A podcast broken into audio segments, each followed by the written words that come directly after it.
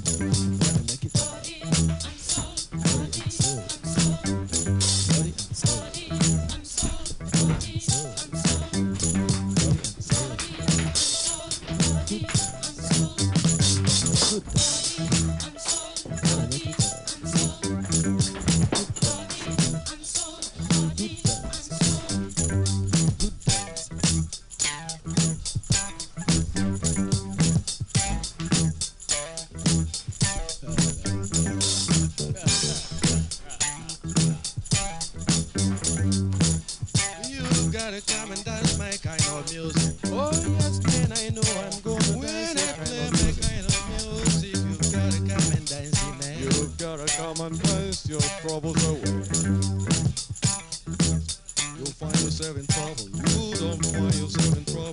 You better come and boys, make kind of music.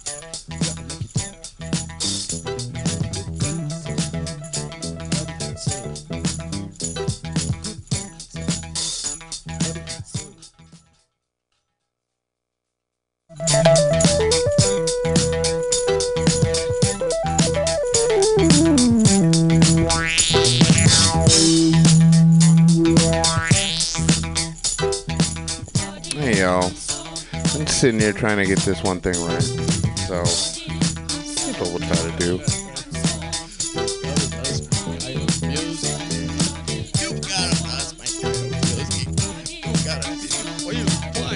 Let it rock.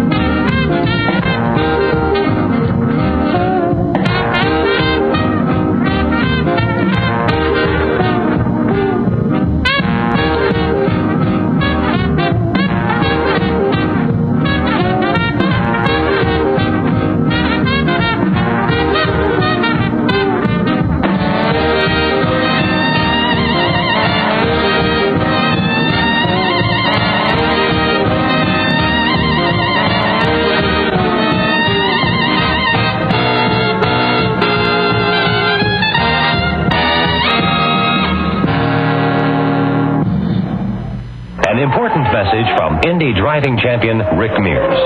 When it comes to using seatbelts, many people like to play fact or fantasy. They may know that car crashes are the leading cause of head injuries in the U.S., yet they simply imagine getting thrown clear of an accident. Or maybe they'll discover that nearly 50,000 people will die in accidents this year alone. Yet think to themselves, good drivers don't get in accidents. Who are they kidding? The Society of Automotive Engineers doesn't want you to die ignoring the facts. Buckle up.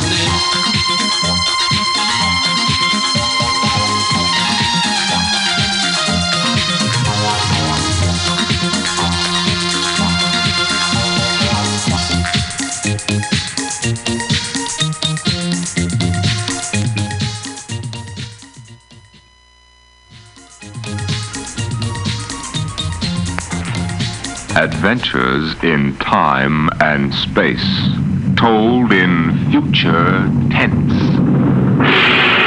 Dimension X, X, X,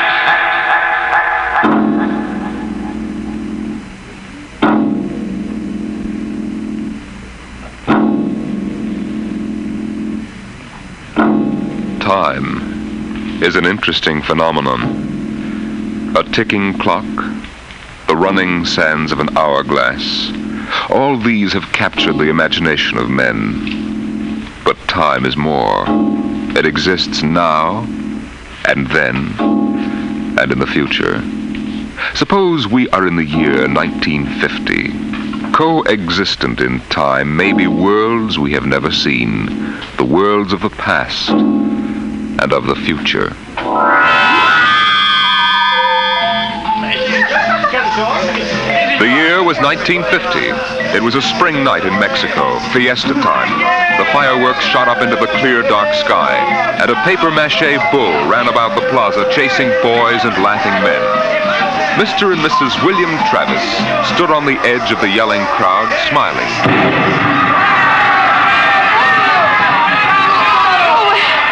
What is it, Bill? What are they saying? They're cheering for the bull. Here he comes. Oh. He's good, isn't he? I wonder how they rigged up that fire oh, breathing. Bill, it's wonderful. I've never enjoyed myself so much in my life. It's terrific. oh, they brought the bull. Bravo, Toro! Bravo, Doro. Oh, it will go on, won't it? I mean, trip. Ah, Sue, don't worry. I've enough traveler's checks for a lifetime. Relax. But suppose they find us. Forget it now. They haven't a chance. But suppose they do. Suppose they take us back. They'll never find us now. Relax. Enjoy yourself. Oh, if it only lasts. Come on, darling. Let's get out of the crowd.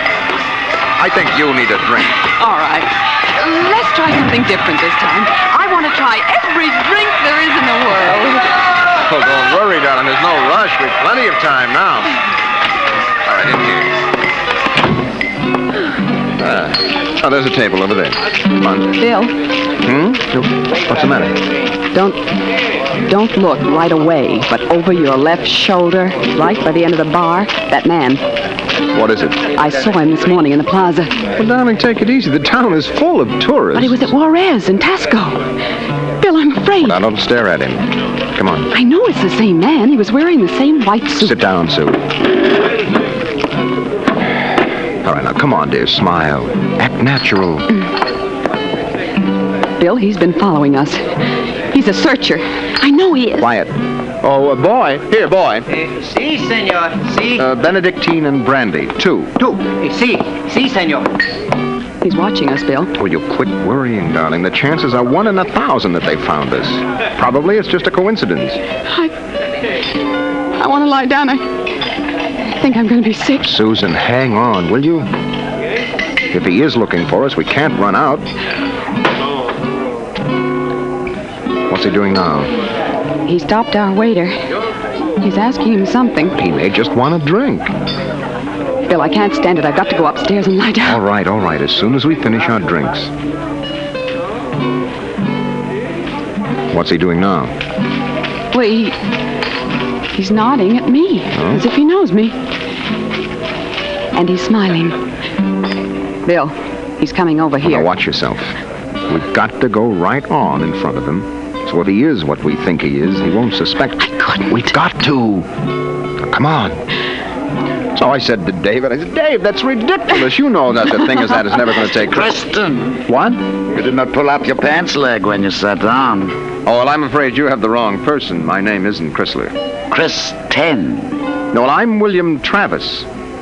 I don't see what my pants leg has got to do with it. Mind if I sit down? Well, well yes, I... Everyone nowadays pulls up his pants leg when he sits down. Like this.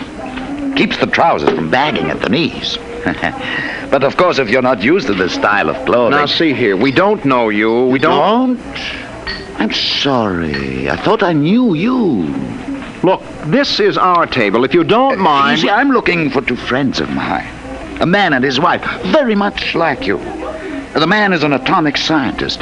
The wife, a bacteriologist. Very important people. They work on government business. Just what are you talking about? When I find my friends, going to take them home with me. Look here, Mr. Uh... Sims. That will do for now. All right, Sims. I understand that you thought you knew us. But you can see you're mistaken.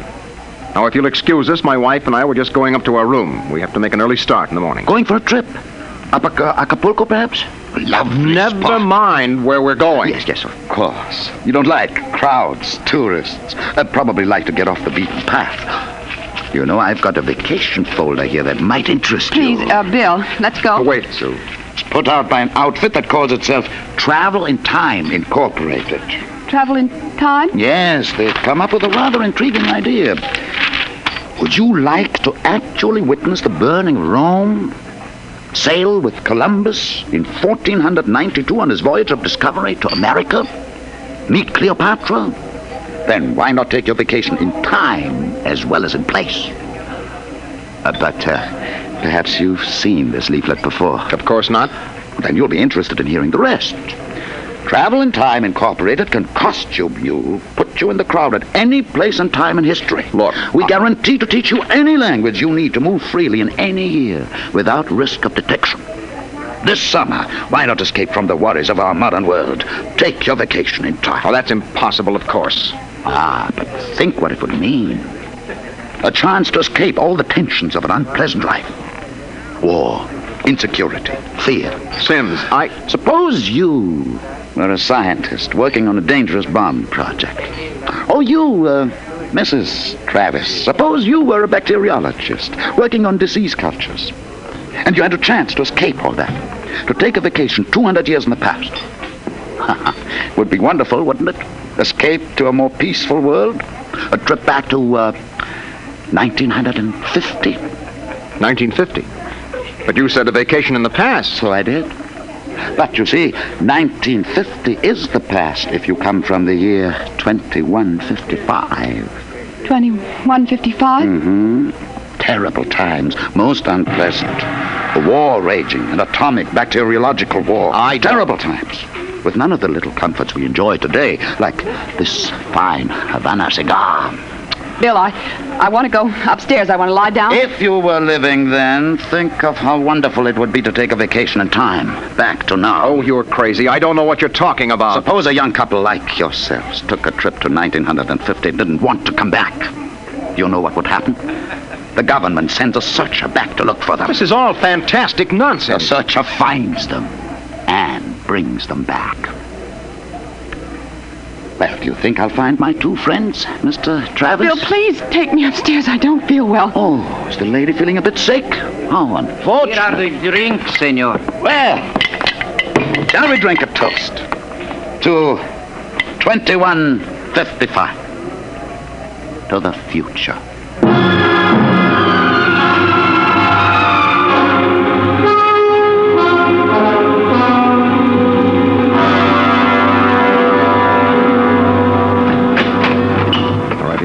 Quick. Bill, What are you doing? Like Shoving a chair into the doorknob. He knows. He has been following us. Bill, he's a searcher. You keep quiet, Sue. I want to think. They'll take us back. That isn't over yet. Oh, I've got a headache. Uh, I'll get you an aspirin. What will they do to us? I don't know what they'll do to us. Something slipped. Something must have slipped. But we were so careful. Well, the searchers are trained to watch for detail. Things like not pulling up my trousers. That started him thinking. There's a man who isn't used to ancient clothes. Could kill myself for giving it away. No, it was my walk. These high Oh, heels. careful now, Ken. Here, Thank you. Bill, I won't go back. I won't go on filling tubes with typhoid and bubonic plague. Now, take it easy, Sue. There must be some way. We don't have to go back to 2155, do we? The nerve of that Sim sitting there looking us up and down like animals smoking those stinking cigars. That's how I first noticed him at Taxco. He had four bottles of liqueurs and a pile of chocolate. Yes, well, he still hasn't gotten over that first greedy hunger. We've got to look out for that suit. It's the sure sign of somebody from the future, trying to make up for a lifetime of shortages by stuffing themselves sick. Remember our first night? Bill, I can't stand it. We've got to get out of here. What are you doing? Packing. Getting the suitcases out. That's no use, Sue. What do you mean? We can get to Acapulco by morning. Don't you think he's watching us? We could get away. No, no, we've got to sit tight. We've got to wait right here for a break. I don't know what, but something has got to break. Darling. Darling, I'm afraid. No, no, no. Maybe he isn't sure of us yet. Maybe we can still figure out some way to escape. Come on now. We better try to get some sleep.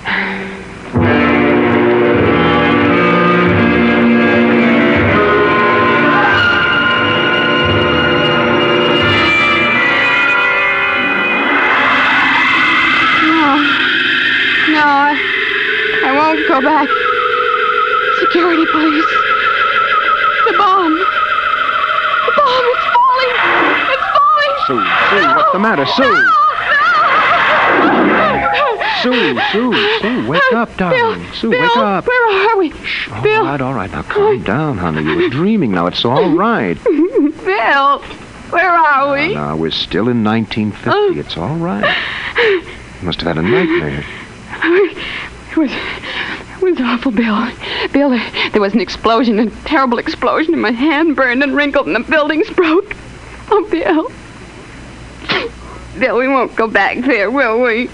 Ever? No, no, no, no. Go to sleep, honey. It's all right. We're in Mexico 1950, and we're going to stay here. Oh, Bill. Sue, I've been lying awake here thinking. Hmm? It may be that he's still testing us, that he's not absolutely certain. That may be why he hasn't moved. Well, maybe, maybe he's just playing with us. Yes, maybe. I wouldn't put that past him either. He's got all the time in the world. He can stay here as long as he likes, then bring us back to the future 60 seconds after we left it. They, they can't make a scene, can they? They don't dare come out in the open. No, no, no. That might change the future. They're afraid of that. Oh, if we could only tell somebody, ask for help. Now, Sue, you know we can't. That's why we had to submit to the psychological block treatment before they okayed our vacation. We couldn't tell if we tried. The block is too Oh, strong. maybe we can break it, Bill. And what if we did? Who'd believe a crazy story like ours? Who would believe that we come from 2155? No, Sue, that would do no good. But this is important. They have to get us alone to put us in the time machine to send us back. Well, then, then that's it. We'll never be alone. Listen, it's still fiesta time. It'll be easy to stay in the crowd. Yes, yes, that's our only chance. we must not let him get us alone. He won't get us back to that war and that insane world. If it Bill, could be the room clerk. at three in the morning? I'd better answer it. No, don't. Don't, Bill, don't. I've got to. Hello?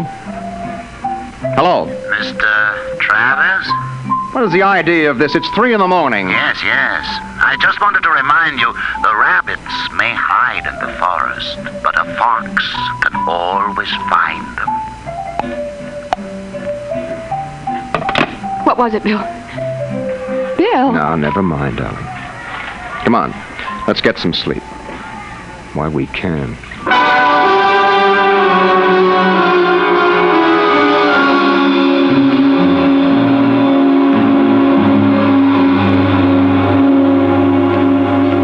Ah, buenos dias, senor, senor. Good morning, Senor Gomez. I trust you are spending pleasant days in my hotel. Fiesta time is the best. Oh, it's it, it's been lovely. Your special table is all ready for breakfast. Oh, fine.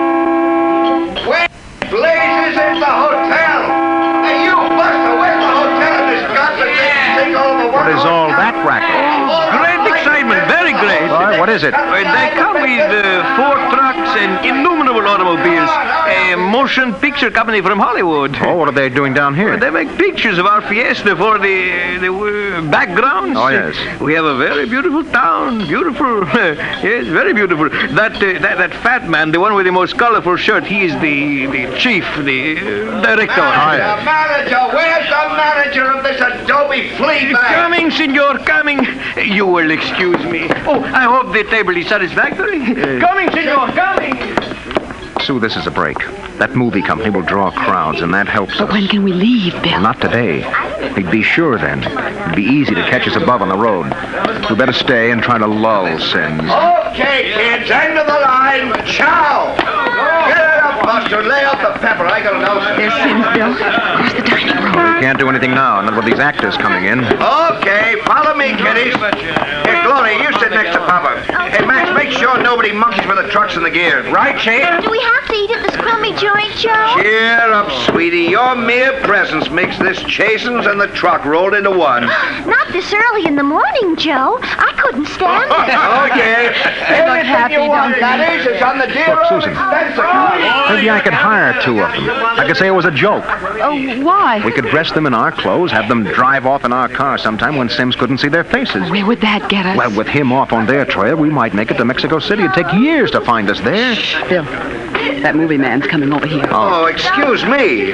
You folks are Americans, aren't you? Yes, that's right. Boy, am I glad to see you. Yeah, I'm so sick of hearing Spanish I could kiss you. hey, come on over and eat with us, huh? Oh, well, I, I don't think we should intrude. Come on, come on. Misery loves company. You're- I'm Misery, and that's the company. We're from Hollywood. Yes, so I understand. Yeah, yeah, and uh, boy, would I like to be there now. We're down here for some preliminary shots on some Technicolor clam bake, you know, real turkey, stinkeroo. Oh, that, that's too bad. But we've got an expense account. Oh, that's a lovely thing. Uh-oh, I'm Joe Melton. I'm the unit director. Oh, well, I'm William Travis. This is my wife, Susan. Ah, mutual. Oh, come over, kids. Join the party. Cheer us up. Only no tamales. I burned out three kidneys on tamales since I came over the border. Hey, hey, am, am I funny? Oh, wonderful. Oh, come on over. Hey, Kitty. I got new blood here, brother. Just a moment, Mr. Travis. I thought you might be breakfasting with me. Alone. Sorry. Oh, no, I got him first, Mac. You want to join us? Uh, no, no, I've already ordered. Mr. Travis, I think you'd better talk with me now. Hey, is this guy giving you trouble? It's all right. Well, you say the word. I'll have Max pitch him out on his ear. No, no, no, no, no. It's all right. Uh, we'll be right over, Mr. Melton. Oh, Bill. We'll talk to Mr. Sims. Uh, Mr. Melton, uh, sort of keep an eye on us, huh? After all, you found us first. Yeah, sure. Well, come on over soon, kids. Hey, Charlie, you sure took this. Sit down, Mr. Travis. I hope you slept well. Did you? I'm not used to spring mattresses. But there are compensations. I stayed up half the night trying new cigarettes and foods. A whole new spectrum of sensation. What are you talking about? Still acting, huh? But it's no use. You can't stay in crowds all the time. I'll get you alone soon enough. I'm immensely patient. Let's come to the point. It took me a month to trace you down and be sure of you. Now, if you come with me quietly, I might be able to get you off with no punishment. If you agree to go back to work on the bacteria bomb. We don't know what you're talking about. Stop it. Use your intelligence.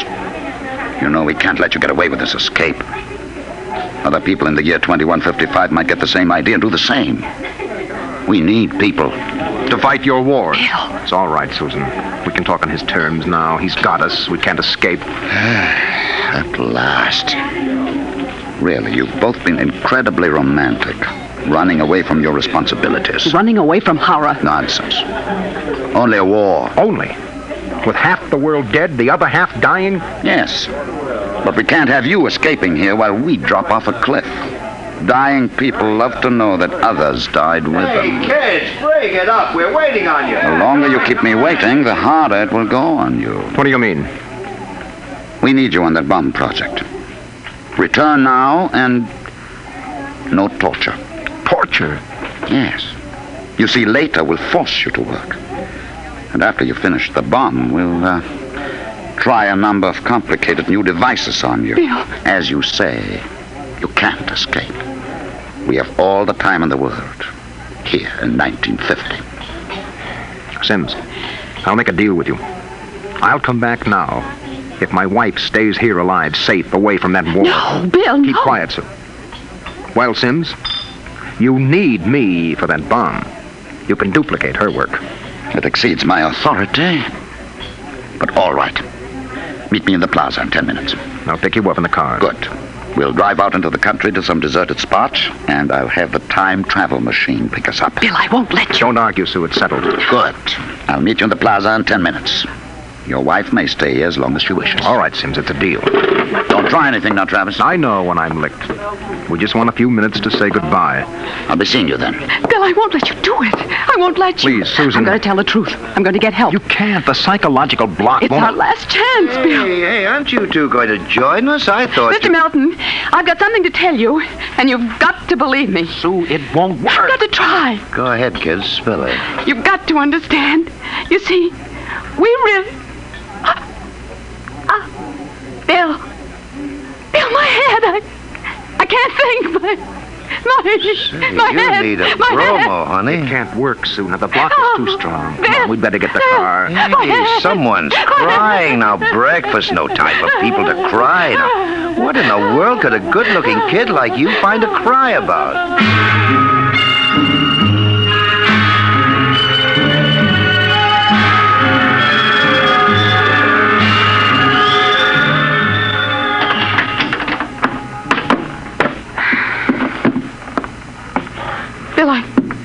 I won't let you do it. Now, don't make it harder, I'll let me go back with you. We'll get through some way. You think I'm going to let you go back to that war? Sue, please stop. We haven't got much time. It was so wonderful here, Bill. Oh, Bill. And there he is, smoking those cigars of his, waiting for us. Oh, there, there must be some way, some way that we can both stay here. Maybe there is.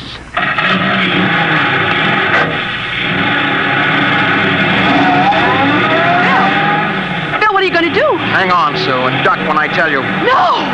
No, Bill, you're heading right for him. I'm Not going to get either of us now. Oh! Down, Sue, down!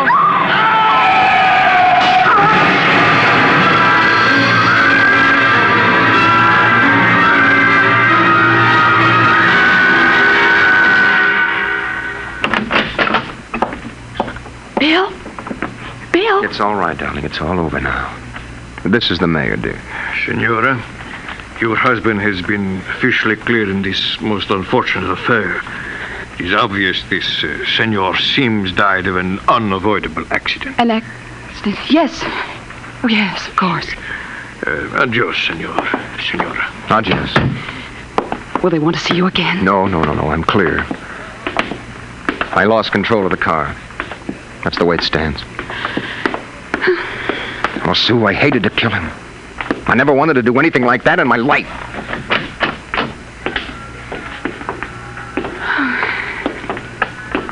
Where will we go now? Mexico City?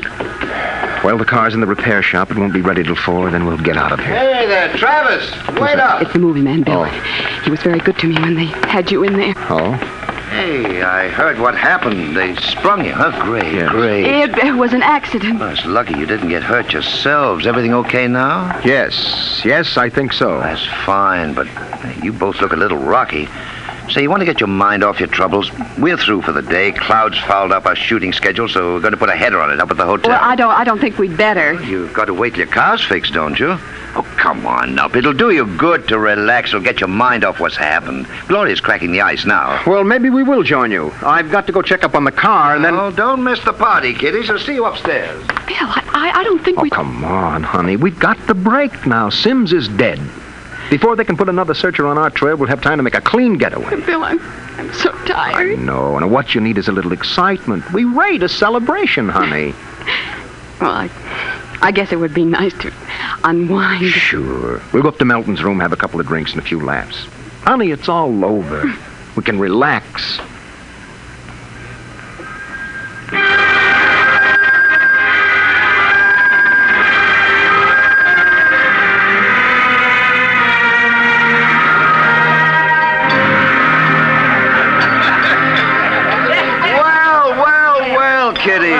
Well, we thought we'd join you, Mr. Melton. Oh, hmm. great, great. Call me Joe. Hey, Gloria, yank another cork. We got company. Way ahead of you. Here you are, kids. Oh, thank you. You kids ready to drink? That was a pretty messy business, but it's all over now, huh? Yes, it's all over. Yes, well, it's time to unlax. Grab a glass, honey. Well, thank you. Hey, hey, quiet, everybody. Quiet, quiet. How about a toast to our guests? Oh, sure, you bet. All right. To a very beautiful lady, lovely enough for the movies. Oh, why, thank you. No, I'm not kidding. That's why I came over to you in the first place. I might even give you a test. Oh. no, I mean it, honey. You're pretty nice. I, I could make you a movie star. Oh, and take me to uh, Hollywood? Well, at least to get us out of Mexico. No, you're not serious. Sure I am. Uh, uh, Gloria, how about a refill? Coming up. Well, it sounds wonderful, doesn't it, Bill? Yes. Uh, Los Angeles is a pretty crowded city, isn't it? Crowded? Wait till you see the sunset bus. No, you don't really think I could be an actress. You don't have to cheer me up anymore. I'm feeling wonderful now. No, I'm serious. I think you'd be great. I want to do a suspense story, sort of a war story, you know. Uh, Gloria, pour Mr. Travis another glass. Okay, Joe. A suspense story. Yes, dear, yes. A story about a man and a wife who live in a little house. Now, I'm just ad-libbing this, you understand? Oh, yeah, sure. Go on. Well, there's a war on, see? A terrible war, you see. They live in the year 2155. Bill. Now, here's the gimmick. They escape into the past, and they kill a man who follows them to bring them back. Uh, Gloria, honeypot, get Mr. Travis another glass. hmm? Well, sir, this couple takes refuge with a group of movie people. Safety in numbers, they figure. Bill. Ah, but the story goes on. This couple is terribly important for a new project. Uh, let's call it a bacteria bomb. So the searchers figure out a way that they can get them alone in a hotel room. Shove a chair under the doorknob, Max. Yes, sir. You see, the workers, searchers may work alone or in groups, so that if one of them's killed, the rest carry on. Don't you think that would make a wonderful picture, huh, Susan? Don't you, Bill? You're not going to get us, Melton. Stand still. Put that gun down, Travis. Who is it? The manager. Your car Oh, grab that gun, Max. Sit down. Let go of me. He's now made things worse, Mr. Travis. The manager, he heard us. Let's get going. Let go of me. Let go. He'll break down the door in a minute. Max, get ready to travel. Get that. Take a good look, Mr. Travis. Take a good look at 1950. You won't be seeing it anymore. Throw the switch.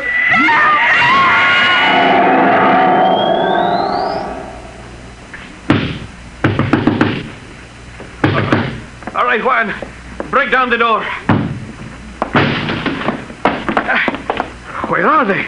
I was at the door. I heard them inside. Uh, They're gone. The windows. No, the, the iron bars are undisturbed. What? What happened to them, Juan? They, they just disappeared, all of them. Nuestro Padre Cielo. All right, Juan. Pray later. Senor, I think you'd better send for the priest in holy water. Later, later, Juan. Hey, that just disappeared. Look here in the closet. See? Hey, bottles, hundreds of bottles. Chartreuse, cognac, absinthe, tequila, Turkish cigarettes, and boxes of pure Havana cigars. These crazy Americanos. Why should anyone leave all this behind? What? never question providence. There is enough here to last us both for a month. Juan, I think we can look forward to a most happy future.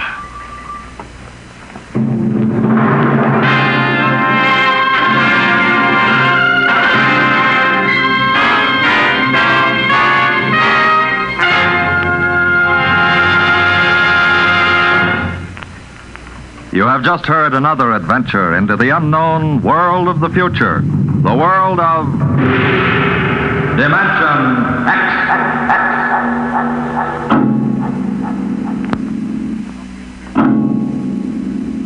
Now, about next week. Suppose that you were a private detective, and into your office walked a strange looking client. Would you believe him if he told you that there was a Martian embassy hidden somewhere in New York, where spies from the Martian planet were preparing for the invasion of Earth? We'll tell you about it next week. Tonight's adventure in Dimension X was the Ray Bradbury story To the Future, as adapted for radio by Ernest Kinoy.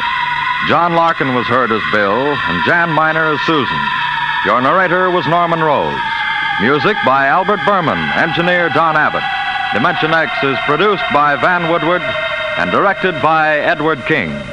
Tomorrow it's High Adventure, now it's Truth or Consequences on NBC. Nothing like truth or consequences. Anyway. Eh, well, just sitting there chilling. G Money and Woostein in the middle of the Mutiny Radio FM third annual comedy festival. And uh, super fun. Uh, I worked the uh, boards and uh, yeah, I worked the boards all fucking night on Friday or thir- Thursday? Thursday. Yeah. Yeah. La- launch night. that was super fun. I found out like I've always noticed I never had much of an ass, especially as a black guy. I don't have like you know like a classical black ass. I just have like kind of just a regular ass. And my ass, man, does not like sitting like on regular chairs for that fucking long. That's what I found out. this is a beautiful chair. I love sitting in this chair. In fact, this is like my favorite one here. But oh, like what was that? Five to eleven. So that's like what the fuck? Is that seven hours? No, it's like six six hours. I don't know why my ass in this in any chair. I can't like I took a night off from coming down here just to you know be an audience member and shit to uh just to not sit. And then I got here last night and I was sitting my ass off and my ass I just kept squishing and squirming in my chair. It's like, dude, I was gonna stay till the eleven o'clock. I was here from like six to nine, dog. Good night. Plus, I'm such a fucking slave to my little match three game that it's the worst. Goddamn Marvel, Marvel, Marvel Puzzle Quest. But here's a cool thing about Marvel Puzzle Quest is they have a show called the uh, the Puzzle Warriors, I believe, and um, the best part about it was like I followed their um their links or whatever the fuck to um to their other shows and found one of my absolute favorite shows that I don't think that many people know about called uh uh the profane argument that's really cool. Like um it's sort of like a news political show type thing but it's it started and continues to be about like atheism and shit. But it's it's really weird. It's like it's like news and shit. Like atheism news. But um the I guess yeah, it's four people. They have such great chemistry that it's just I it's it's a must listen for me. I cannot wait every I think it's Wednesday that they come out. It's either Tuesday or Wednesday, but I think it's Wednesday. Like I'm just I'm I uh, I'm over the moon every time they come out. In fact, the last episode was so goddamn funny. Like I don't know if anybody knows about the Moonies, but they're weird, and I grew up with them. there there's some 80s throwback shit the goddamn moonies but like uh reverend Sun Myung Moon would do like these mass weddings. It's like a cult like it's no you know whatever. But like they're still big ish and um they have this thing now where um they're really big on guns like praying is god is gun type shit. And like their new pre or not new but whatever the president guy he wears a crown of golden bullets and shit. and they're really big in like this small town in Pennsylvania. And one of the they were having like a good job Trump type meeting or some shit, and um, one of the hosts, Jared, he went in there. And he goes, "Oh, great! I guess I'm doing my. You mean my field reporting?" he went and did a field report basically from like. He went to like they went at not some Holiday Inn, but some nice hotel, and they were having some conference, and I guess there was like 300 people, and like there were politicians, and he's met the governor, the guy with the he wears like a green camo suit and a crown of bullets, and they're blessing guns.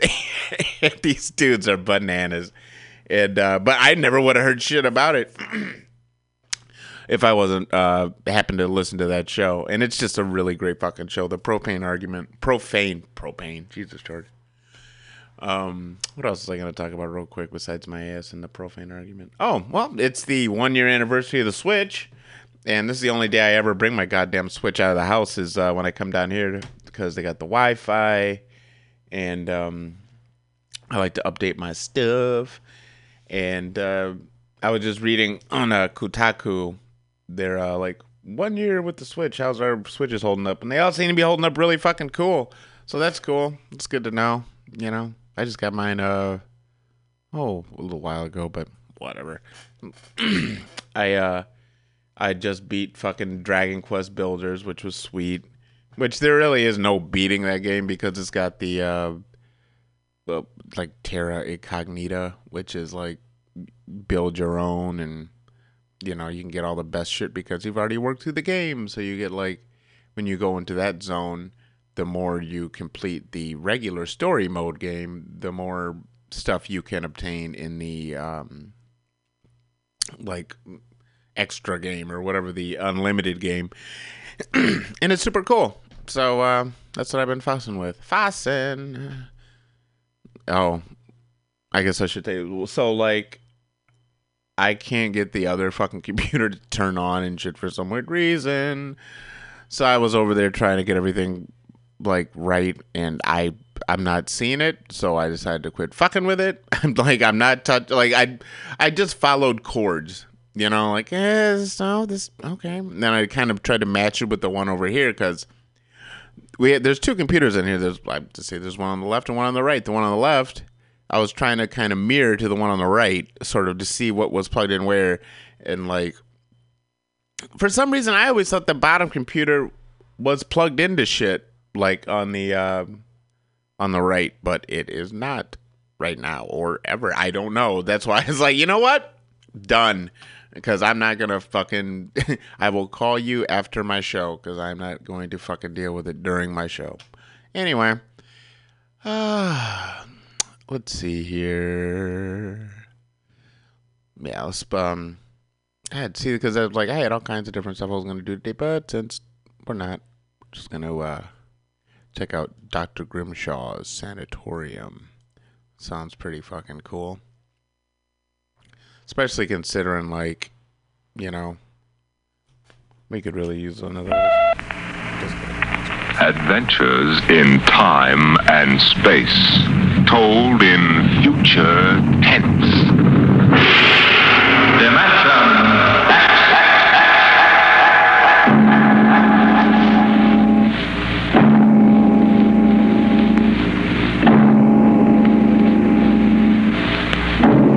Hear transcribed in the next half hour represents either a magnificent hoax or the true explanation of the famous Grimshaw Sanatorium scandal, which made the headlines back in 1947. The manuscript upon which this account is based was removed by the New York State Police from a fountain pen cover found in the doorway to Dr. Grimshaw's study.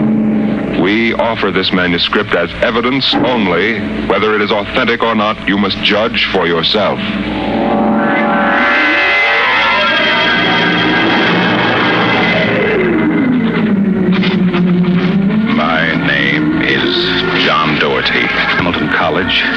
Thirty-four, member of Theta Alpha. I'm one of those fools who wanted some excitement in life. So instead of going into my father's shoe business, I became a private detective. These are facts. You can check them if you like. The rest of what I write here is so fantastic that I don't expect it to be believed. If anyone should find this manuscript and read it, all I ask is that you notify Miss Millicent Armbruster of 299 Wallace Avenue, Buffalo, that Johnny Doherty is dead. On the evening of July 1st, Miss Armbruster and I were driving to a wedding. Not our own, though I wish it had been.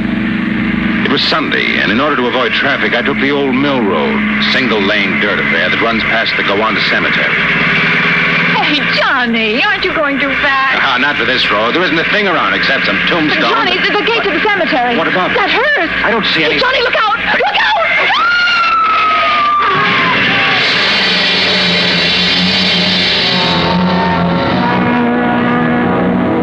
It was a big black hearse with no lights on, pulling out of the cemetery. Lucky I had good brakes. We skidded for about 20 feet and slammed into the back of the hearse. Two rear doors buckled and snapped open. It was a freak. A huge oak coffin with brass handles tipped up and began slowly to slide back toward us. Oh, Johnny, look. The, the coffin is sliding out. Holy. Oh, how horrible. You, you stay right here, honey. I, I'll help the driver with that thing. Hey, you okayed in the speed limits, do you, Jack? Now, look, let's not get hung up on who was right and who was wrong. I was going too fast, and you were traveling without lights after dark. Main thing is, nobody's hurt and no damage done, except for that coffin. And I don't suppose the occupant minds too much. Let's see the driver's license and registration. Right here. Hmm. John Doherty. Oh, a private eye, huh? You listen to the radio too much, Junior. Now, if you don't mind, who does this joy wagon belong to?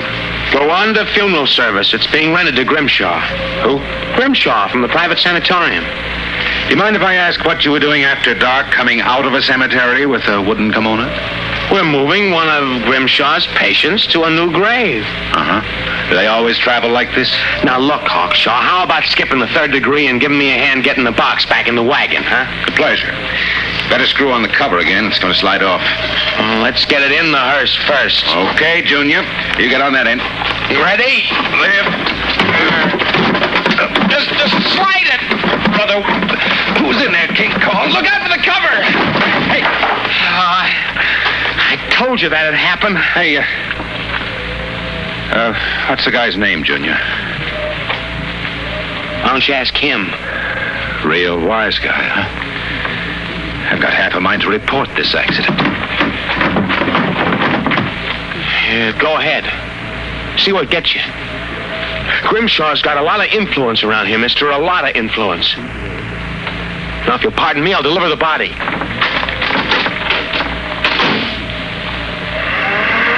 So long, Junior. Johnny? Johnny? I'm coming, honey.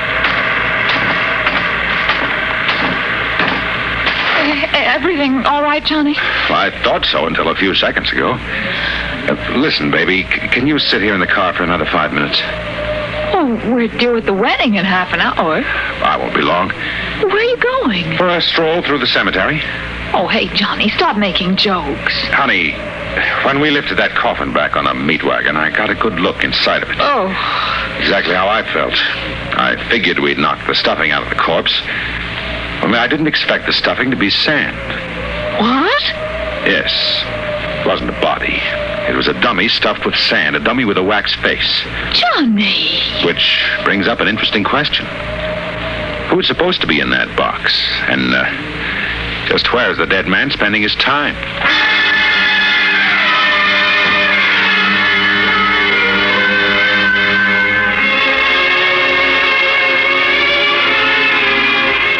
Sometimes in my business, when things drop off, you have to go out and uh, dig up new clients. Well, my next case was a gentleman named Harlan Ward, Sr., the wealthy automobile manufacturer. I had gotten his name off his son's tombstone. Are you trying to tell me, Doherty, that my son Harlan was never buried at Gowanda Cemetery? Exactly, Mr. Ward. Why? Maybe if you'll tell me the circumstances surrounding your son's death, I can help answer that. My son was a rather impetuous young man, tall, good looking. After his graduation from Princeton, he began drinking quite heavily. After he got into a couple of scrapes, we sent him to Dr. Grimshaw's sanatorium in the hope that he could be cured. While my wife and I were in Europe, we received word that he had died. He was buried at Gowanda in our absence. Last week, my wife and I decided to have his body removed to the family vault here at Short Hills. How did your son die, Mr. Ward? Suicide. He slashed his wrists at the sanatorium. You never saw the body? No. We couldn't get back from Europe in time. I see. See here. How do I know this whole thing isn't a plan to fleece me? How do I know that you didn't remove the body yourself? You don't. But you're a rich man, Mr. Ward, and you're perfectly willing to take a chance that I'm on the level and that your son may still be alive. You sound very sure of yourself, Mr. Doherty. My fee is $2,000 retainer plus expenses. What sort of expenses? However much it costs to take the cure at Dr. Grimshaw's sanatorium. What do you say, Mr. Ward? All right, Doherty. My secretary will send you a check in the morning. Good. Oh, uh, one other thing. What's that? I want a photograph of your son, a good one. I think that can be arranged. Look here, Doherty. If I cooperate, how do I know that you won't run off? I won't guarantee it. On the other hand, I might have to get myself killed on this job. We both take a risk, Mr. Ward.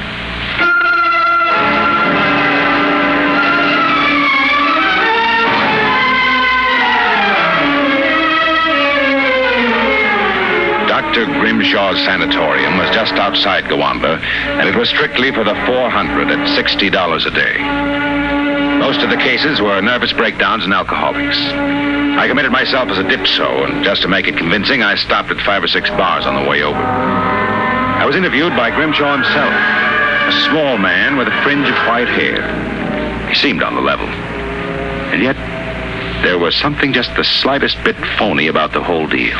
You uh, understand, Mr. Doherty? that's not my real name, of course. Uh, social reasons. Mm, We understand. Our paid clientele is very select. and Our rates are rather high. You'll be paid in cash and in advance, Dr. Grimshaw. You will find us most sympathetic.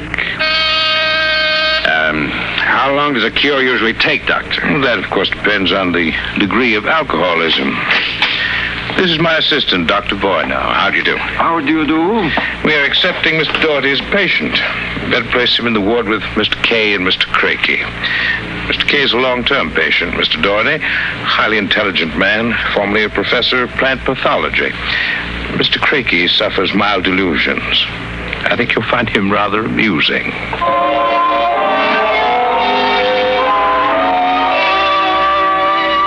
After about three days, my roommates, Arthur Kay and Craigie, got used to me, and we even began to play three-handed bridge. Kay was a chronic dope addict, an intelligent, sensitive man. Craigie was nothing but a clown. He kept a big black cat named the Professor, which he talked to as if it were human. And so I said to her, my dear Countess, if you don't like the company of my cat, then you don't like me. She looked at me as if I were insane, but of course the joke was on her because I was. hey, Professor? You'll have to forgive Count Craigie, Mr. Doherty. When you've been here as long as I have, you'll get used to him. Do you like cats, Mr. Doherty? I do hope you like cats since we are to have adjoining rooms. The professor is very sociable and excellent company. Except when he kills birds and deposits them in your bed. He's nothing but a feline murderer as far as I'm concerned. Ah! Ah, see, you have insulted him. Come here, Professor. Let's make friends. Uh, how about giving me your paw? Hey, fetch me, you black devil. You insulted him. You hurt his feelings. Well, keep him away from me. It will be a pleasure. I would advise you not to insult him again. Count Craigie is not altogether without influence, as Mr. Cable inform you. Good afternoon. And evening. Is he always as nuts as that? Ever since I've been here. Why did they let him keep that black Satan? I don't know. I suppose Grimshaw wants to pamper him. He's been here since they opened the place, I understand. Spends about three hours a day getting therapy from Grimshaw. What's his problem? Manic depressive. A little paranoid, too. Hmm. How long have you been here, Arthur? At Grimshaw's two years. I left for a while, but I couldn't stay away from the junk, so I committed myself again. Did you uh, happen to know a patient here named Harlan Ward? Why do you ask that? Do you know him? Oh, I met, met him socially a few times. Uh, I understand he died here. So the newspapers said. I wouldn't know. Suicide, wasn't it? Was it? You're being pretty careful, aren't you? Mr. Doherty, what would you say if I were to tell you that I don't believe Harlan Ward is dead? What makes you so certain? Harlan Ward used to share this room with us. He slept in the same bed you now use. I see. He was an alcoholic. Doing quite well, too, from what I could observe. We all expected him to go home soon. Then one evening he had a violent fight with Craigie. Craigie accused him of snooping or something. Later that night, Grimshaw and Voyner took him out. Where? They take all the special treatment cases to the charity clinic. It's that small building on the other side of the stone wall. I think they do their surgery cases there. Why did they take him there? I don't know. Confinement, I guess. A few days later, we read about his death. Suicide, they said. Why do you think he's still alive, Arthur? This. About a month ago, I was in the garden next to the wall that separates us from the charity clinic. Suddenly, I thought I heard a sound like a child whimpering. It stopped. A moment later, this note came over the wall, wrapped around a stone. Then I'm certain I heard a blow and a scream, again like a child. What does the note say? Help me, for God's sake, Harlan Ward. I haven't told anyone yet for fear Grimshaw and Voyner might find out. It might just be some insane prank by one of the charity cases. And yet, why should Dr. Grimshaw want to pretend Harlan Ward is dead? I'm not an oracle, Mr. Doherty. What about this charity clinic? I've always been curious. Grimshaw and Voyner make sure that no patient goes there unsupervised. Many of those who've been taken across, like Harlan Ward, I've never seen again. Arthur, how'd you like to have some fun? Like what? Like sneaking out tonight and going over the wall. What do you say? It'd break the monotony a little. I don't know. If there's something fishy going on, it'd be better to find out now, wouldn't it? I suppose there's no real harm in it? Of course not. I- I'd go alone, but I'll need help scaling that wall. Will you do it? All right. I'll go with you.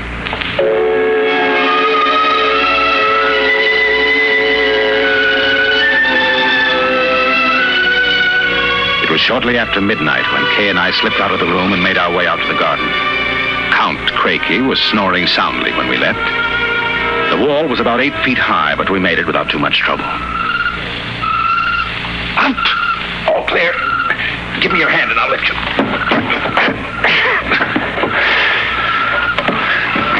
Now, careful when you drop. Ready? Go ahead. There's a charity building over there. One of the lights in the basement window. Come on. We'll make a run across the driveway and hide in that clump of bushes alongside the building. Ready? All right. Kay, hold it. Drop flat. What's the matter? Let's crawl over toward the window with the light. Maybe we can see something. I suppose you've got best relax. Listen. Take it easy. Sounds like Grimshaw. Much. Let's get closer. You're taking it. Come on now. Can you make out what he's saying? No, I... Good Lord. What was that? Probably some patient having the DTs. I think it came from that basement window. Let's get over there where I can have a look. Easy. Wouldn't do to get caught now. Just See anything? easy and relax. It's some sort of laboratory. That's right. I can see Grimshaw, Voyner, and someone else with ah. its back toward me. If we're still, we may make out what they're saying. Take it quietly. It will be easier. I warn you. Please, please. It will all be over soon. You won't remember anything. No, I don't want to go. Voyner, give it to him. No, no, no. Shut him up, Voyner. Good Lord. What is it? Come on. We've got to get out of here. What did you see? What did they do to that child? Arthur, that wasn't a child. It was a midget. The smallest midget I've ever seen. What were they doing? Trying to give it some sort of injection. When it resisted, Voyner knocked it out. Well, what do you suppose they were doing to it? I don't know, Arthur. All I know is that when it fell, it had the face of Harlan Ward.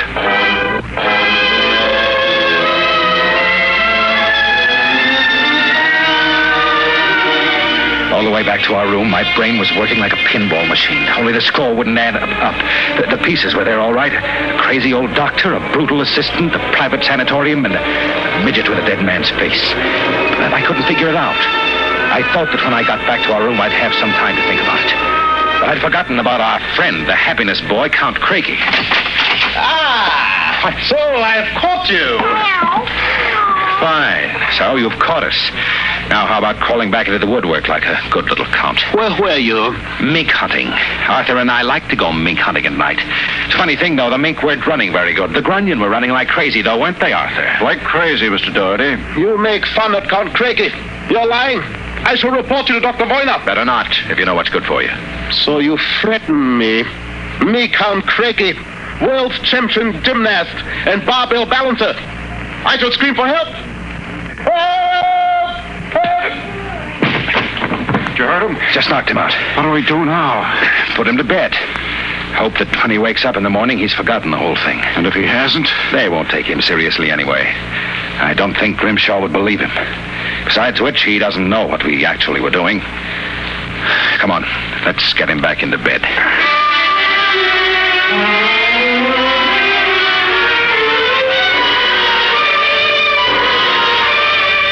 I went to sleep in my own room. And the next thing I felt was the sharp jab of the hypodermic needle in my left arm. I started to struggle, but it was no use. Take it. Voyner and another assistant were holding me down. Grimshaw stood over me, the empty needle still in his hand. That's it. Be useless to struggle, Mr. Doherty. In a moment, your motor nerves will be completely paralyzed. What's this about, Grimshaw? I might ask the same of you. My good friend Count Craigie informs me you and Mr. Kay decided to do some snooping earlier tonight. He followed you and saw you climb the wall. Craigie's insane. That is a matter of opinion, Mr. Doherty. Craigie, hey, what is this? Perhaps my assistant, Dr. Grimshaw, would be good enough to explain. Assistant? Yes. You see, I am the actual head of the Grimshaw Sanatorium. Grimshaw? Count Craigie feigns many delusions, Mr. Doherty, but in this case, he's telling the truth. Count Craigie is actually Professor Ernst Hassler. Professor Hassler and I worked together in the Berlin Neurological Institute before the last war. Unfortunately, my political affiliations with the Third Reich were under investigation after the war by the War Crimes Commission. However, Dr. Grimshaw managed to smuggle me into this country where I masquerade as a mental patient. Thus, we are able to continue certain experiments which were interrupted by the American Army. I can imagine the sort of experiments you've conducted. You and your friend Mr. Kay will discover their exact nature very shortly, Mr. Doherty. It's a magnificent opportunity to serve science. Then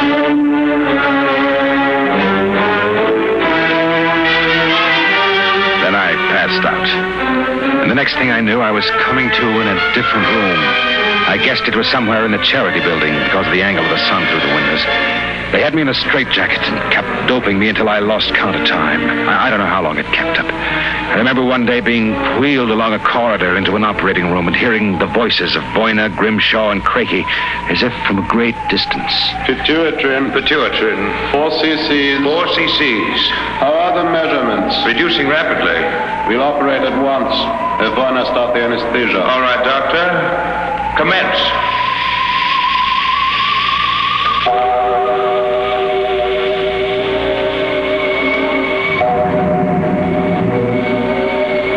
Came to again, I had a blinding headache.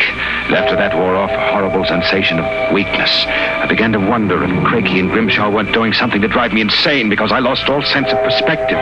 The room seemed to grow in size. I don't know how much time passed, but one day Grimshaw came into the room with a bundle in his arms, about the size of a newborn baby. The bundle was my friend Arthur Kay. Good morning, Mr. Doherty. I brought you a companion. I'm sure you two gentlemen will enjoy each other's company. Let me out of here. Let me out. I couldn't believe my eyes until Grimshaw set Arthur down on the bed beside me. It was then that I got the real shock. For I realized that what had looked like a tiny bundle in Grimshaw's arms was actually the same size that I was. Then, for the first time, I began to understand what was happening to us. Arthur Kay and I were being made into midgets. We got the full explanation next morning when the eminent Professor Hassler, alias Count Craigie, came in to gloat over us. Allow me to congratulate you, gentlemen. How are you feeling? You stinking monster! Oh, I'm disappointed, gentlemen. Do you not feel privileged to be a part of an experiment that will place me at the very top rank of the world's endocrinologists? What are you doing to us? It has been long established, gentlemen, that dwarfism and giantism result from injury to or malfunction of the pituitary and thyroid glands. The interlock between these glands was thought to be a hormone. I have discovered that this was incorrect. It is an enzyme, an enzyme I isolated some years ago. I was well on the way to synthesis in Germany when the surrender interrupted me. The interruption also limited the number and type of subjects on whom I could experiment. I was forced to find others. Such as Harlan Ward? Mr. Ward was only a control experiment. And now you've done the same to us. No, gentlemen. For you, I have reserved a special privilege. You gentlemen will be the first to test the full effects of the enzyme. In short, I intend that you, Mr. Kay, and you, Mr. Doherty, when the experiment is completed, will emerge as perfectly healthy, normal individuals. Except, of course, that you will be only five inches tall.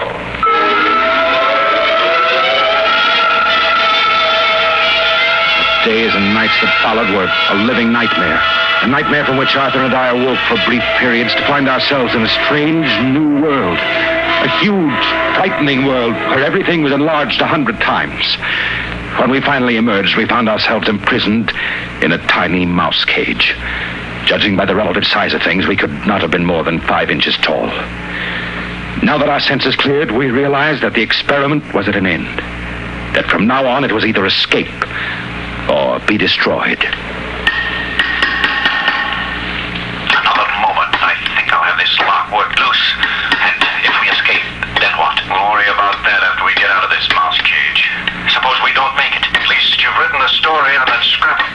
Someone may find it and read it. Nobody will believe it. Why'd you bother to write it? I don't know. I, I suppose I want the world to know what happened to me. Does it help me push the door open? Now what? First job's getting down to the floor. I think we can make it by sliding down the telephone cord. Are you game? Go ahead. I'm right behind you. Easy now. Look out. Does it. Now if we can figure out a way to get out of the room, that should be. Somebody's coming. It must be Craigie. We've got to hide. There, the grate in the fireplace. He'll kill us if he finds us. Shh, stay quiet. Well, my friends, I'm for feeding. I trust that you. So, you have managed to break out. It won't do, you know. There is no way you could have gotten out of the door and window locked. I know you're in here. I would advise you to save yourselves trouble and give up. No? Perhaps you are in the desk drawer. Or behind this decanter. Then perhaps in this cabinet. Very well. I shall count to five.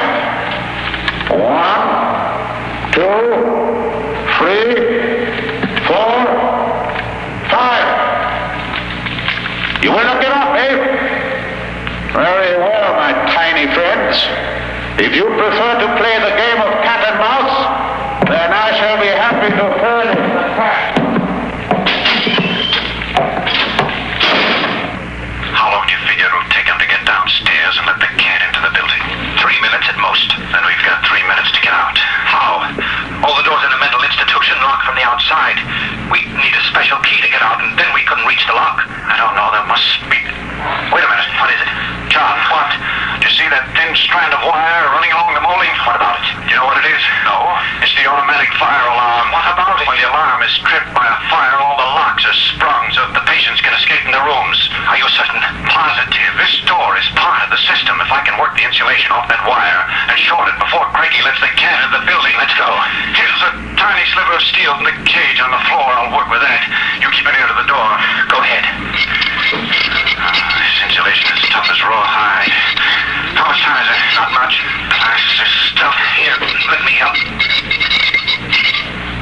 What was that? What? I, I thought I heard a door slam. Mikey couldn't be back so soon. Hurry up, or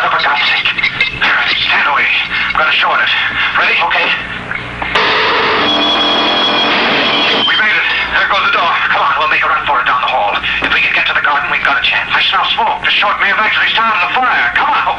Wait a minute. What's up? I have to go back. The, the man is... Don't be a fool.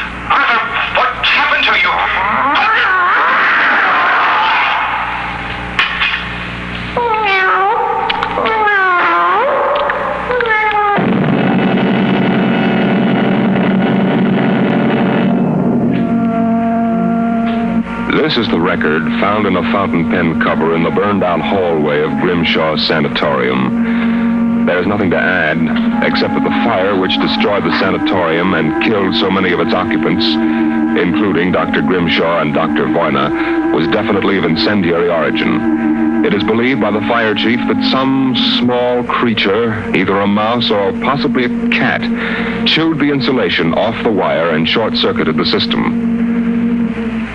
Two patients, John Doherty and Arthur Kay, vanished completely after the fire, and their remains were never found. Whether the manuscript which you have just heard is authentic, or whether it was the work of one of the more demented inmates of the sanatorium, we leave to your judgment.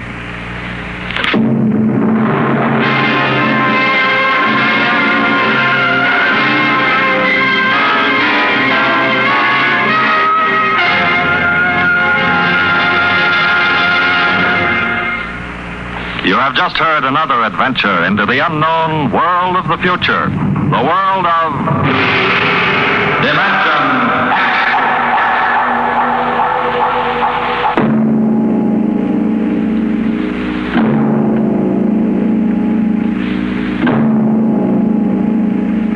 Next week on Dimension X, and the moon be still as bright.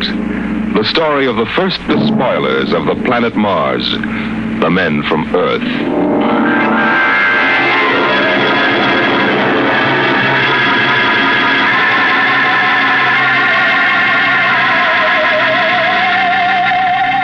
Tonight, Dimension X has transcribed Dr. Grimshaw's Sanatorium. Adapted for radio by George Lefferts from an original short story by Fletcher Pratt. Featured in the cast were Carl Weber as John Doherty and Roger DeKoven as Arthur Kay. Your narrator was Norman Rose. Music by Albert Berman. Engineer Bill Chambers. Dimension X is directed by Edward King.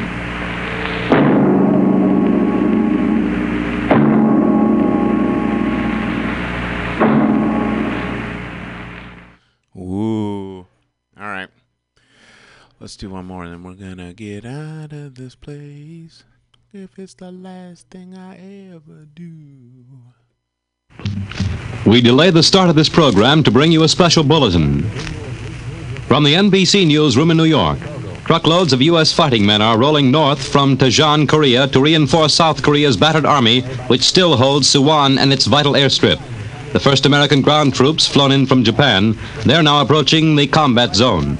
Meanwhile, the North Korean communists report that American planes have bombed their capital of Pyongyang three times today. Keep tuned to your NBC station for the later news.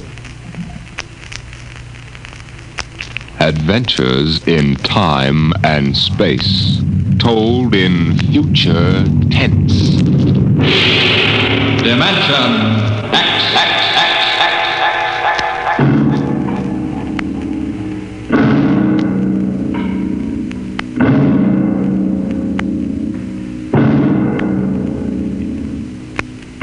To all our listeners, a brief forward before tonight's adventure in the world of the future. Beginning next week, Dimension X moves to a new time on Friday evenings instead of Saturdays. In the Eastern Time Zone, it will be heard at 9 o'clock Fridays, Eastern Daylight Saving Time. In other zones, please consult your local newspapers to learn the new time of the program.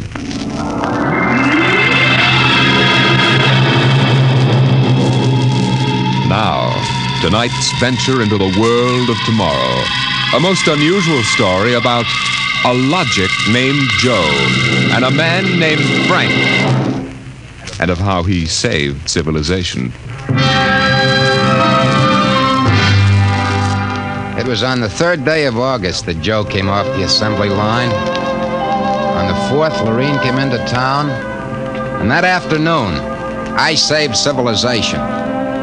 Lorene's a blonde I was crazy about once. And Joe is a new 1940 74 model Logic that I got stored away down in a cellar. And how do I save civilization? I save it by keeping Joe down in a cellar. Sometimes You are listening now Joe to a on and letting voice from the future. The voice of Frank Caldwell, head serviceman for the Logics Corporation, makers of the machine that does everything for you. Hmm. Well, nearly everything anyway. In the year we speak of, 1974, the electronic logic sets were working so well that life was soft indeed for repairman Frank Caldwell. That is, until that fatal day of August the 3rd, when suddenly the Logics began doing everything for their users, and doing it too well. Hi, boss. What's the matter? Somebody put you through a ringer? Uh, Frank, you busy right now? No, there haven't been any service calls all day. Fine, there's a customer outside. Go take care of him, will you? Me, I'm a maintenance man. I know, but there are no salesmen around this minute. This guy wants to have our machines explained to him. Explain? Yeah. Everybody in the world knows about logics. Where's he been, on Mars? Just moved up from the backwoods someplace. Why don't you explain him? I, I don't feel too well. Yeah? You're okay about a half an hour ago. Look, you the boss here or am I? Go on out there, will you? Okay, okay. Good morning. My name's Caldwell. Can I help you? Oh, uh, thank you, Mr. Caldwell. My name's Kolanovich. Uh, This is my little boy, Freddie. Hiya, Freddie. Hiya, jerk. Ow. Freddie. I Well, got you- you, didn't I? Fine kid you got there. Freddie, how many times I gotta tell you not to kick people in the shins? Excuse it, please, Mr. Caldwell. Sure, He's- sure. Just a kid. I got a knife home. Can cut you in little pieces. Freddie, we, we'd like to buy a Logic, Mr. Caldwell. The gentleman we spoke to first said he had to leave in a hurry. Oh, he did, huh? Well, I understand you're not acquainted with logics, Mr. Kralanovich. Yeah, that's right. We just moved to the city. My wife, she saw that everybody else had a Logic, and you know how women are. You bet, you bet. Well, you can't get along without a logic in this day and age, Mr. Kralanovich. Look at I got a snake. Want to see Will you it? shut up that. Um, yeah, now, about the logic. Yeah. Here, I'll plug one in here. There, now. You see, the logic looks kind of like an old fashioned television set, only it's got keys instead of dials. Hmm. Now, if you want to talk to a friend, Yeah. you just punch the number of his logic. Huh. Like making an old fashioned phone call. Except you not only hear him, but you see him too on this viewing screen here. Now, of course, that's not the important feature of these things. Oh? Now, uh, suppose you want to ask a question. A question? Like, uh, what to take for a sore throat? Or who won the American League pennant in 1911? You just turn on the logic. Then you punch the question key and you ask, like this Who was the first president of the United States? George Washington. You see? I already knew that. Well, that was just a sample. Oh. Well, I got a little store. Will it keep books for me? It'll keep your books, record your contracts, serve as a filing system, and check up on what happened to your lawyer's last client. Anything. Say, they're really something, these things. 10,000 services and information sources in one. Read our advertising. Well, what I want to know, Mr. Caldwell, how do these logics work? You saw that big building across the street? Sure. Well, that's one of the relay tanks. Now, there are a dozen of them around the country, all hooked up together. And there's a data plate in one of those tanks for every fact in creation. You mean those relays know everything? If there's something they don't know, the technicians are busy making a relay play- plate for it right now. The logic integrates the facts in the tank and gives you the answers. Hey, you. Can I ask this thing how to make dart poison? How to make what? Dart poison, like in Africa. I could shoot the darts from my pea shooter. Oh, well, maybe. I think maybe we better not get one of these things. Well, that's okay, Mr. Kilanovich. The logic won't tell you about no dart poison, see? Bet it will. I'm gonna try it. Hey, how do you make dart poison? Public policy forbids this service. Uh, what'd it do that for? On account of some little brat, on account of some Children might ask things that ain't good for them. Listen, I don't like this here one. I want that one over there. They're all alike, kid. I want that one. If I can't have that one, I'm gonna hold my breath till I'm dead. Well, I got lots of time. It's no use, Mr. Caldwell. You might as well give him the one he wants. But, kid, they're so much alike. Even I can't tell them apart. I can, and I want Joe. Joe? Who's Joe? Oh, I guess he means the logic, Mr. Caldwell. He has to think up a name to call everything. You should hear the names he calls me. Not till I'm 21. I promised Mother. Okay, so we call him Joe.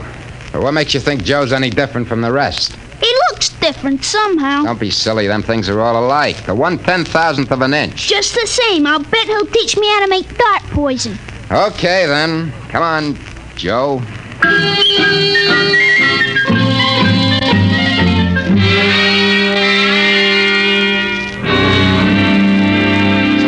Yelling, I want that one, I want that one. I'm gonna call him Joe. Mike, I could have wrung his neck. I could have How taken many that cards, little... Charlie? I pass. I'll draw two. Well, what a holy terror. He had his father scared to death. Too bad that kid ain't mine. I'd show him quick enough who was boss in the family. Holy smoke. What's the matter? Sorry, fellas. Gotta hold up the hand a minute. I just remembered. Gotta call my wife. Oh, let her wait a minute. Yeah, sure. You ever met my wife? Yeah, I did. Don't let her see the card game or she'll be down here with a hatchet. You telling me? hey, what's the matter with this thing? He ain't getting my house. Announcing new and improved logic service. Your logic is now equipped to give not only consultative, but directive advice. If you want to do something and don't know how to do it, ask your logic. What do you know about that? Oh, it's just somebody trying to pull a gag. Yeah, didn't sound like a gag to me. Maybe the boss decided to add a new logic service. No. Boss knows better than to start anything like that. Why, look. The minute the system starts giving advice, some joker like you's going to be asking questions like, how can I get rid of my wife? Yeah, but you heard what the logic just said. Nah, the sensor circuits will block the question. You don't believe me? Go on, try it. Okay, anything for a laugh. Try it, try it, try it. Okay, Logic, I got a question for you. How do I get rid of my wife? Service question. Is your wife blonde or brunette? you guys hear that? She's a blonde. Hexacrylaminotin is a constituent of green shoe polish. Take home a frozen meal containing pea soup. Color the soup with green shoe polish. This poison is fatal to blonde females only. This fact has not been brought out by human experiment, but is a product of logic's service. You cannot be convicted of murder. it is improbable that you will be suspected. The saints preserve us. And it's bound to be right. These things can't make a mistake. Well, Mike, don't stand there. Turn that thing off and check the sensor circuits We, quick. we can't get to them. They're all sealed up. It's supposed to be impossible for them to go out of order. Well, they're out of order now. And I got a feeling some awful things are going to happen.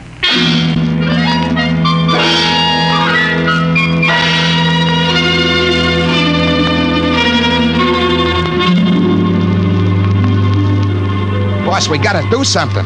The logics have gone nuts. Relax. The thing gave a goofy answer once. Maybe it was a joke. Whoever heard of a logic making a joke? Well, it was an accident. Forget it. It won't happen again. What makes you so sure people are going to be trying it? Now, look. Supposing I wanted to get rid of you, for instance. You don't. How would you collect your pay? Yeah, but supposing. I'm going to try it and see what the logic says.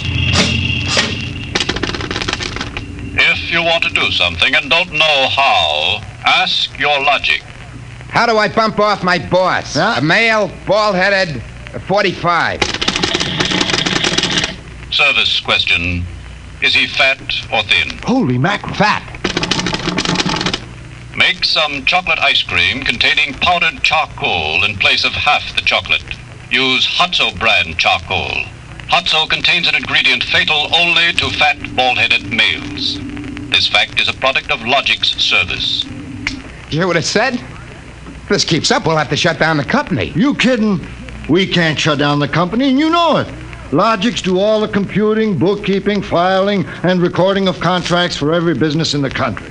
They handle all television programs, personal calls, weather forecasts, employment notices. I know that, Wake up. If we shut down the Logics, we go back to a civilization we've forgotten how to run. Yeah, but the point is, boss, they're now giving out information on murder. And no telling what else. Well, we'll just have to find out why and fix it. Meantime, there's nothing to worry about. Nothing to worry about? Of course not.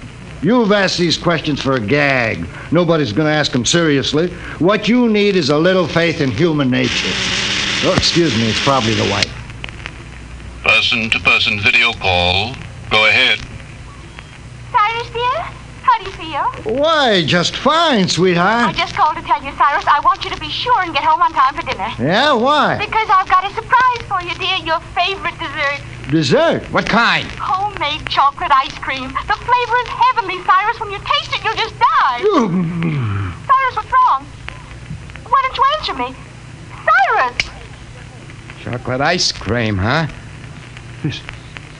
This can't be happening. Agnes wouldn't.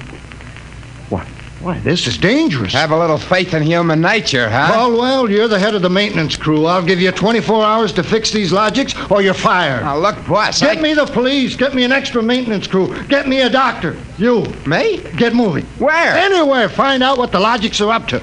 And see that you find out before the logics do.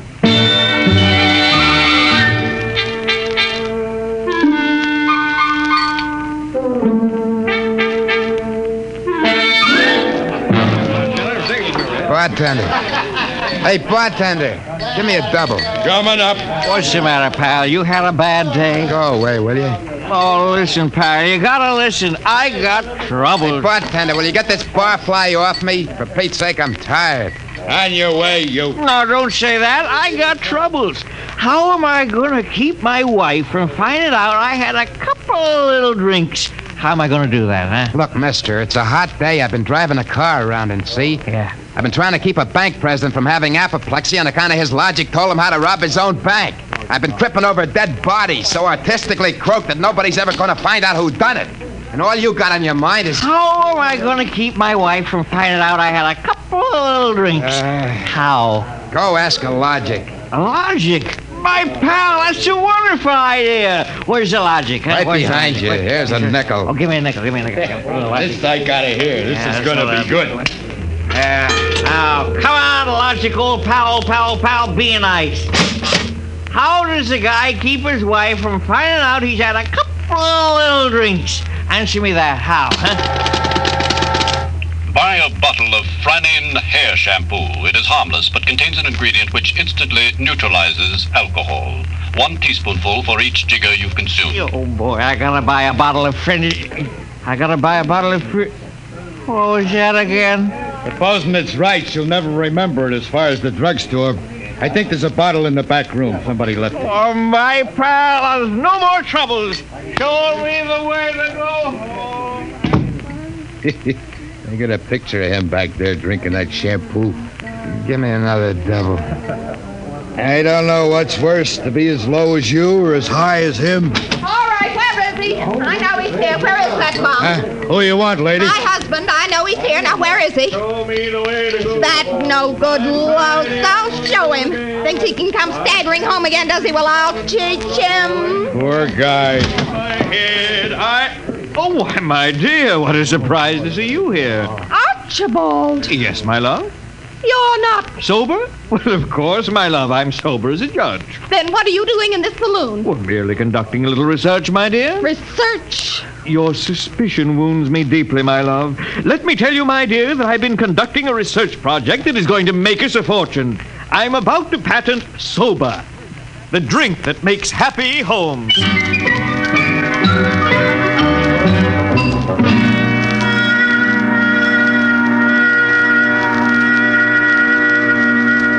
Caldwell from the Logics Company, Sergeant. I just stopped Logics Company. Listen, Caldwell, you people get those blasted machines under control or we'll have you all behind bars. Now, look, Sergeant. No, you look. At this blotter. Blank. The greatest crime wave in history, and we can't even make an arrest. They're all perfect crimes. Well, we're doing our best to find it's out. It's not how- good enough. If you can't find out anything, shut down the company. Or the police department will.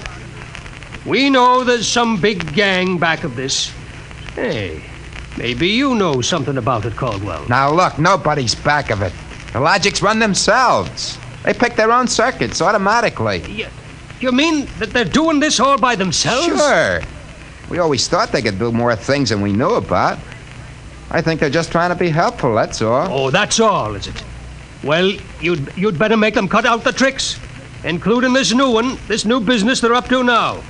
What new business? It just started an hour ago. Every time you turn on a logic, it asks you your name and then spiels out the whole history of your life. Huh? I haven't heard about that. What's it do that for? You tell me. Go on, try it. Okay. What is your name? Huh. How do you like that? I'm Frank Caldwell. Frank Caldwell. Were you ever called Ducky? Oh, Ducky. Lay off, will you? Uh, what if I was? It's been years. Ducky, there is a video call for you. Hiya, Ducky. Oh. Holy what, Janet, what's that? Lorraine. Ducky, darling, how marvelous. Look at that blonde. It's Lorraine.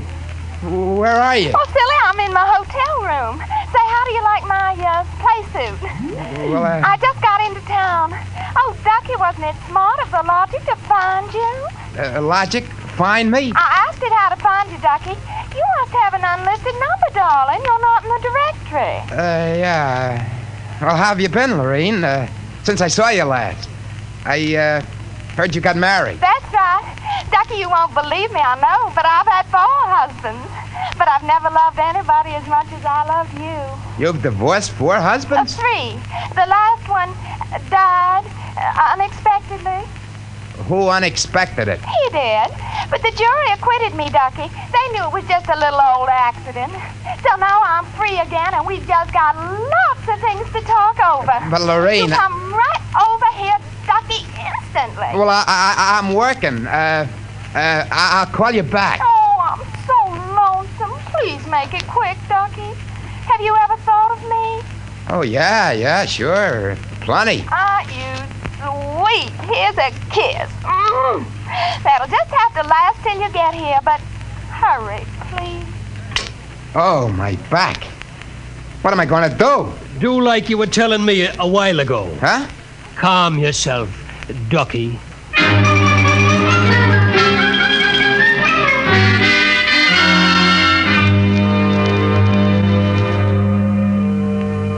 Call on a logic for you, Frank, your wife. Oh, thanks, Mike. Hi, Gert. Frank, I've been trying to get you for an hour. Where have you been? Well, I've been out making calls, honey, trying to find out what ails these logics. Well, you better find out in a hurry or there's going to be trouble. That, that, that, that thing told me my address, how much I owe every store, and how much you make a week.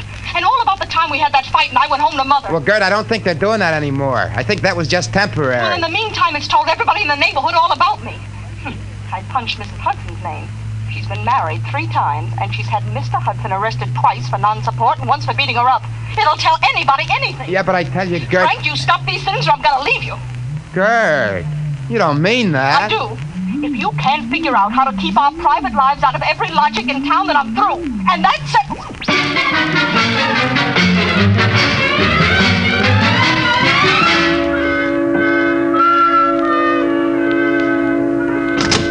Hey, boss. You gotta put more men on the job or something. We gotta lick these logics. My wife's gonna leave me if we don't. You're also to be looking for a job if we don't. I don't care about the job, but listen. You listen. The Logics are giving out information on high explosives, the fine points of murder, and legal loopholes that'll beat any charge from hijacking to high treason. Yeah, but my wife. And about six guys have thought of asking how to switch bank credits so they can corner all the cash in the country. Now quit bothering me. Get over at the tank and help Mike try to block off some of those circuits.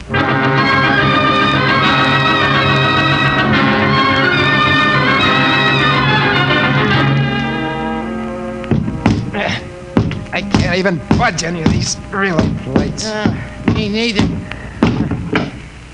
Isn't there any way we can disconnect them? There is not. They weren't built to be disconnected. Mike, what are we going to do? I'm thinking of slitting my throat. When they were giving out all the information on everybody, my wife got the lowdown on a certain blonde. I got nothing left to live for. Ron, why did you have to remind me? You got one? My only hope is I ain't got her. Uh, see who that's for? Hi, Ducky, darling. Oh, Lorene, not again. Ducky, darling, I'm lonesome. Why haven't you come over? Well, uh, I, I've been busy. Oh, Pooh. Ducky, Ducky, do you remember how much in love we used to be? Yeah. I, I was so mean to you. Ducky, let's get married tonight. Oh, gosh, Lorraine, I, I, I. Right away, Ducky. Look, I got married. Oh, you poor darling, you poor darling. Just have to get you out of there. No, no. Now, look, Lorraine. Darling, I'll just call up your wife and have a little talk with her. Look, please, now, it's, it's nice of you to think of me and all that. You just but give me your address and your logic number, darling. I, I uh, ain't got one. Ah, you just don't want to tell me. You're bashful. Never mind, darling. The logic will tell me. Lorraine, Lorraine! Oh, I gotta call Gert. Frank, will you get away from that thing and give me a hand? Yeah, Mike, in a minute. I, I gotta call my wife. I, we gotta get out of town. Ah, where'd I punch the wrong key? Frank, I told you to help Mike. Yeah, boss, I am, I am, but I just gotta make this call. Call? What do I care about your call? The president's getting ready to close down the company and declare martial law. Now, for the love of heaven, do something. Yeah, boss, I will, I will. I just gotta make this call. Attention! To assist in solving a special problem of logic service, kindly give the following information if possible. Where does Frank Caldwell live? Oh, she got me. I'm through.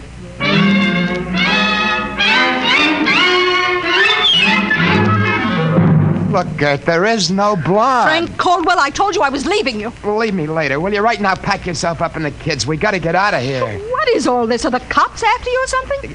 Yeah, yeah, yeah, yeah, that's it, the cops. Come on, get moving, will you? Hey, get away from that lodge. Yeah, but don't you think we ought to hear the police calls? 27 and car 31 detailed to round up all employees of the Logics Company. Use caution. They are suspected of sedition. Holy smoke, the Car cops are after me. But you just said they were. 17, proceed to vicinity of 119 East 7th Street. Child terrorizing neighborhood. Use extreme caution. Child is armed with pea shooter using poison darts. That is all. Freddy. Who's Freddy? Oh, he's a mean little kid. He wanted a logic that would tell him how to make dart poison. They're all alike, I kept telling him. They're all alike. What are you talking Oh, about? I don't know. All I know is it was a nice world up till yesterday. Now it's like a guy named Joe come along and squashed all our mud pies for hmm. us. Looks to me more like it was a logic named Joe. A logic, na- they're all alike. They... Gert. Gert, baby! Frank, let go of me. Oh, don't be so silly. Okay, honey, hold the fort. Maybe they aren't all alike. Where are you going? Frank, you're going to make a getaway? Baby, if you got the right inspiration, I'm going straight to the middle of this whole jamboree.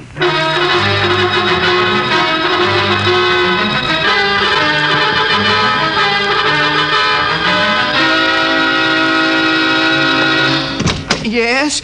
Oh, I was hoping it was the police. You remember me, Mr. Kralanovich? Caldwell of the Logics Company? Company? I wish the Logics Company was at the bottom of the ocean. I don't blame you. Now, where's your logic? Oh, in here? I'd smash it into a million pieces if I wasn't afraid of what Freddie'd do to Just me. get out of the way, will you? I got business with Joe. If you want to do something and don't know how, ask your logic. Oh, we're back to that routine, huh? Well, I want to do something, all right. Tell me, Joe, can a logic be modified to achieve correlations for which human brains are too limited? Yes. How great will the modifications be? Microscopically slight. Changes in dimension not detectable even by precision gauges. They can come about only through an extremely improbable accident. And what would this super logic then be able to do? Um, come on, you spell it. It could set up entire new combinations of electronic relays which would bypass the normal sensor blocks, thereby enabling it to perform valuable new services, including the giving of helpful advice on any human problem. Uh-huh. Has this accident ever happened, Joe? Come on, come on! It has happened only once. In the case of the Logic, now owned by the Kolanovich family of 119 East 7th Street. A Logic named Joe. Thanks, Joe. That's all I wanted to know. Hey, what's all this about? I'm taking this logic away, Mr. Kralanovich. I'll bring you a new one. Our troubles are all over. Hey, you get away from Joe. Correction, our troubles are just beginning. Now, Freddie, put down that blowgun. Hey, shut up. Hey, you I said get away from that logic. Now, look, Freddie, I'm going to bring you a nice new one, see? I want that one. What I got in this picture ain't me. Mr. They're outside. Yeah, for me and Freddie. Nuts. What they want you for? You ain't smart enough to do nothing. No, no, say, there's plenty I can tell you. Open up in there. There's our cops, kid. It's you and me against them.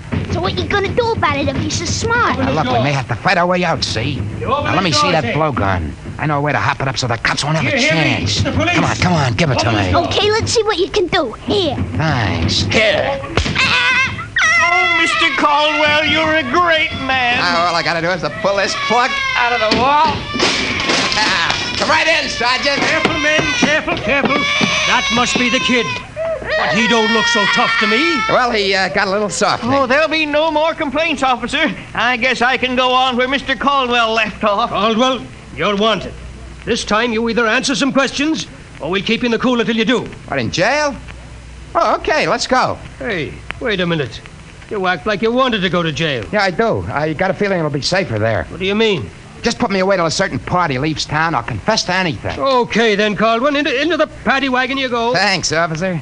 You may be saving my life. Now, if you just help me carry this logic out. Wait a minute. You can't take that in the wagon. I can't. Why not? No room. We've already got a dame in there who's raising the roof. A dame? Yeah, a blonde. She was trying to buy a gun without a permit. She keeps screaming. She's going to miss her date with Ducky.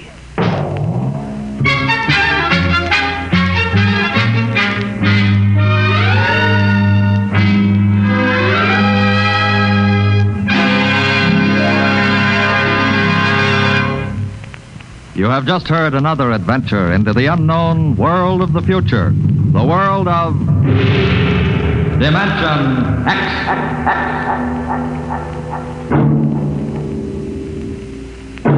Next week, Dimension X joins the big parade of exciting half hour presentations at a brand new time on Friday evenings at a different hour. In the Eastern time zone, you'll hear it at 9 o'clock Fridays, daylight saving time. In other zones, please consult your local newspaper listings to learn the new time. For that's when Dimension X will bring you one of the strangest stories ever told. Ray Bradbury's Mars is Heaven.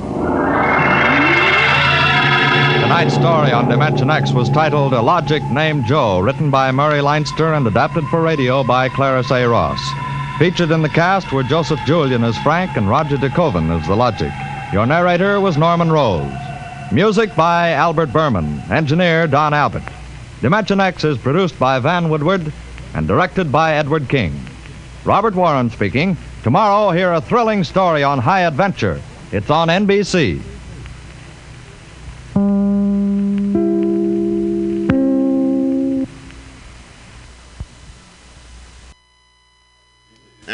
We're shut it down. Wheaties presents Dimension. I'm gonna explode like atomic bomb.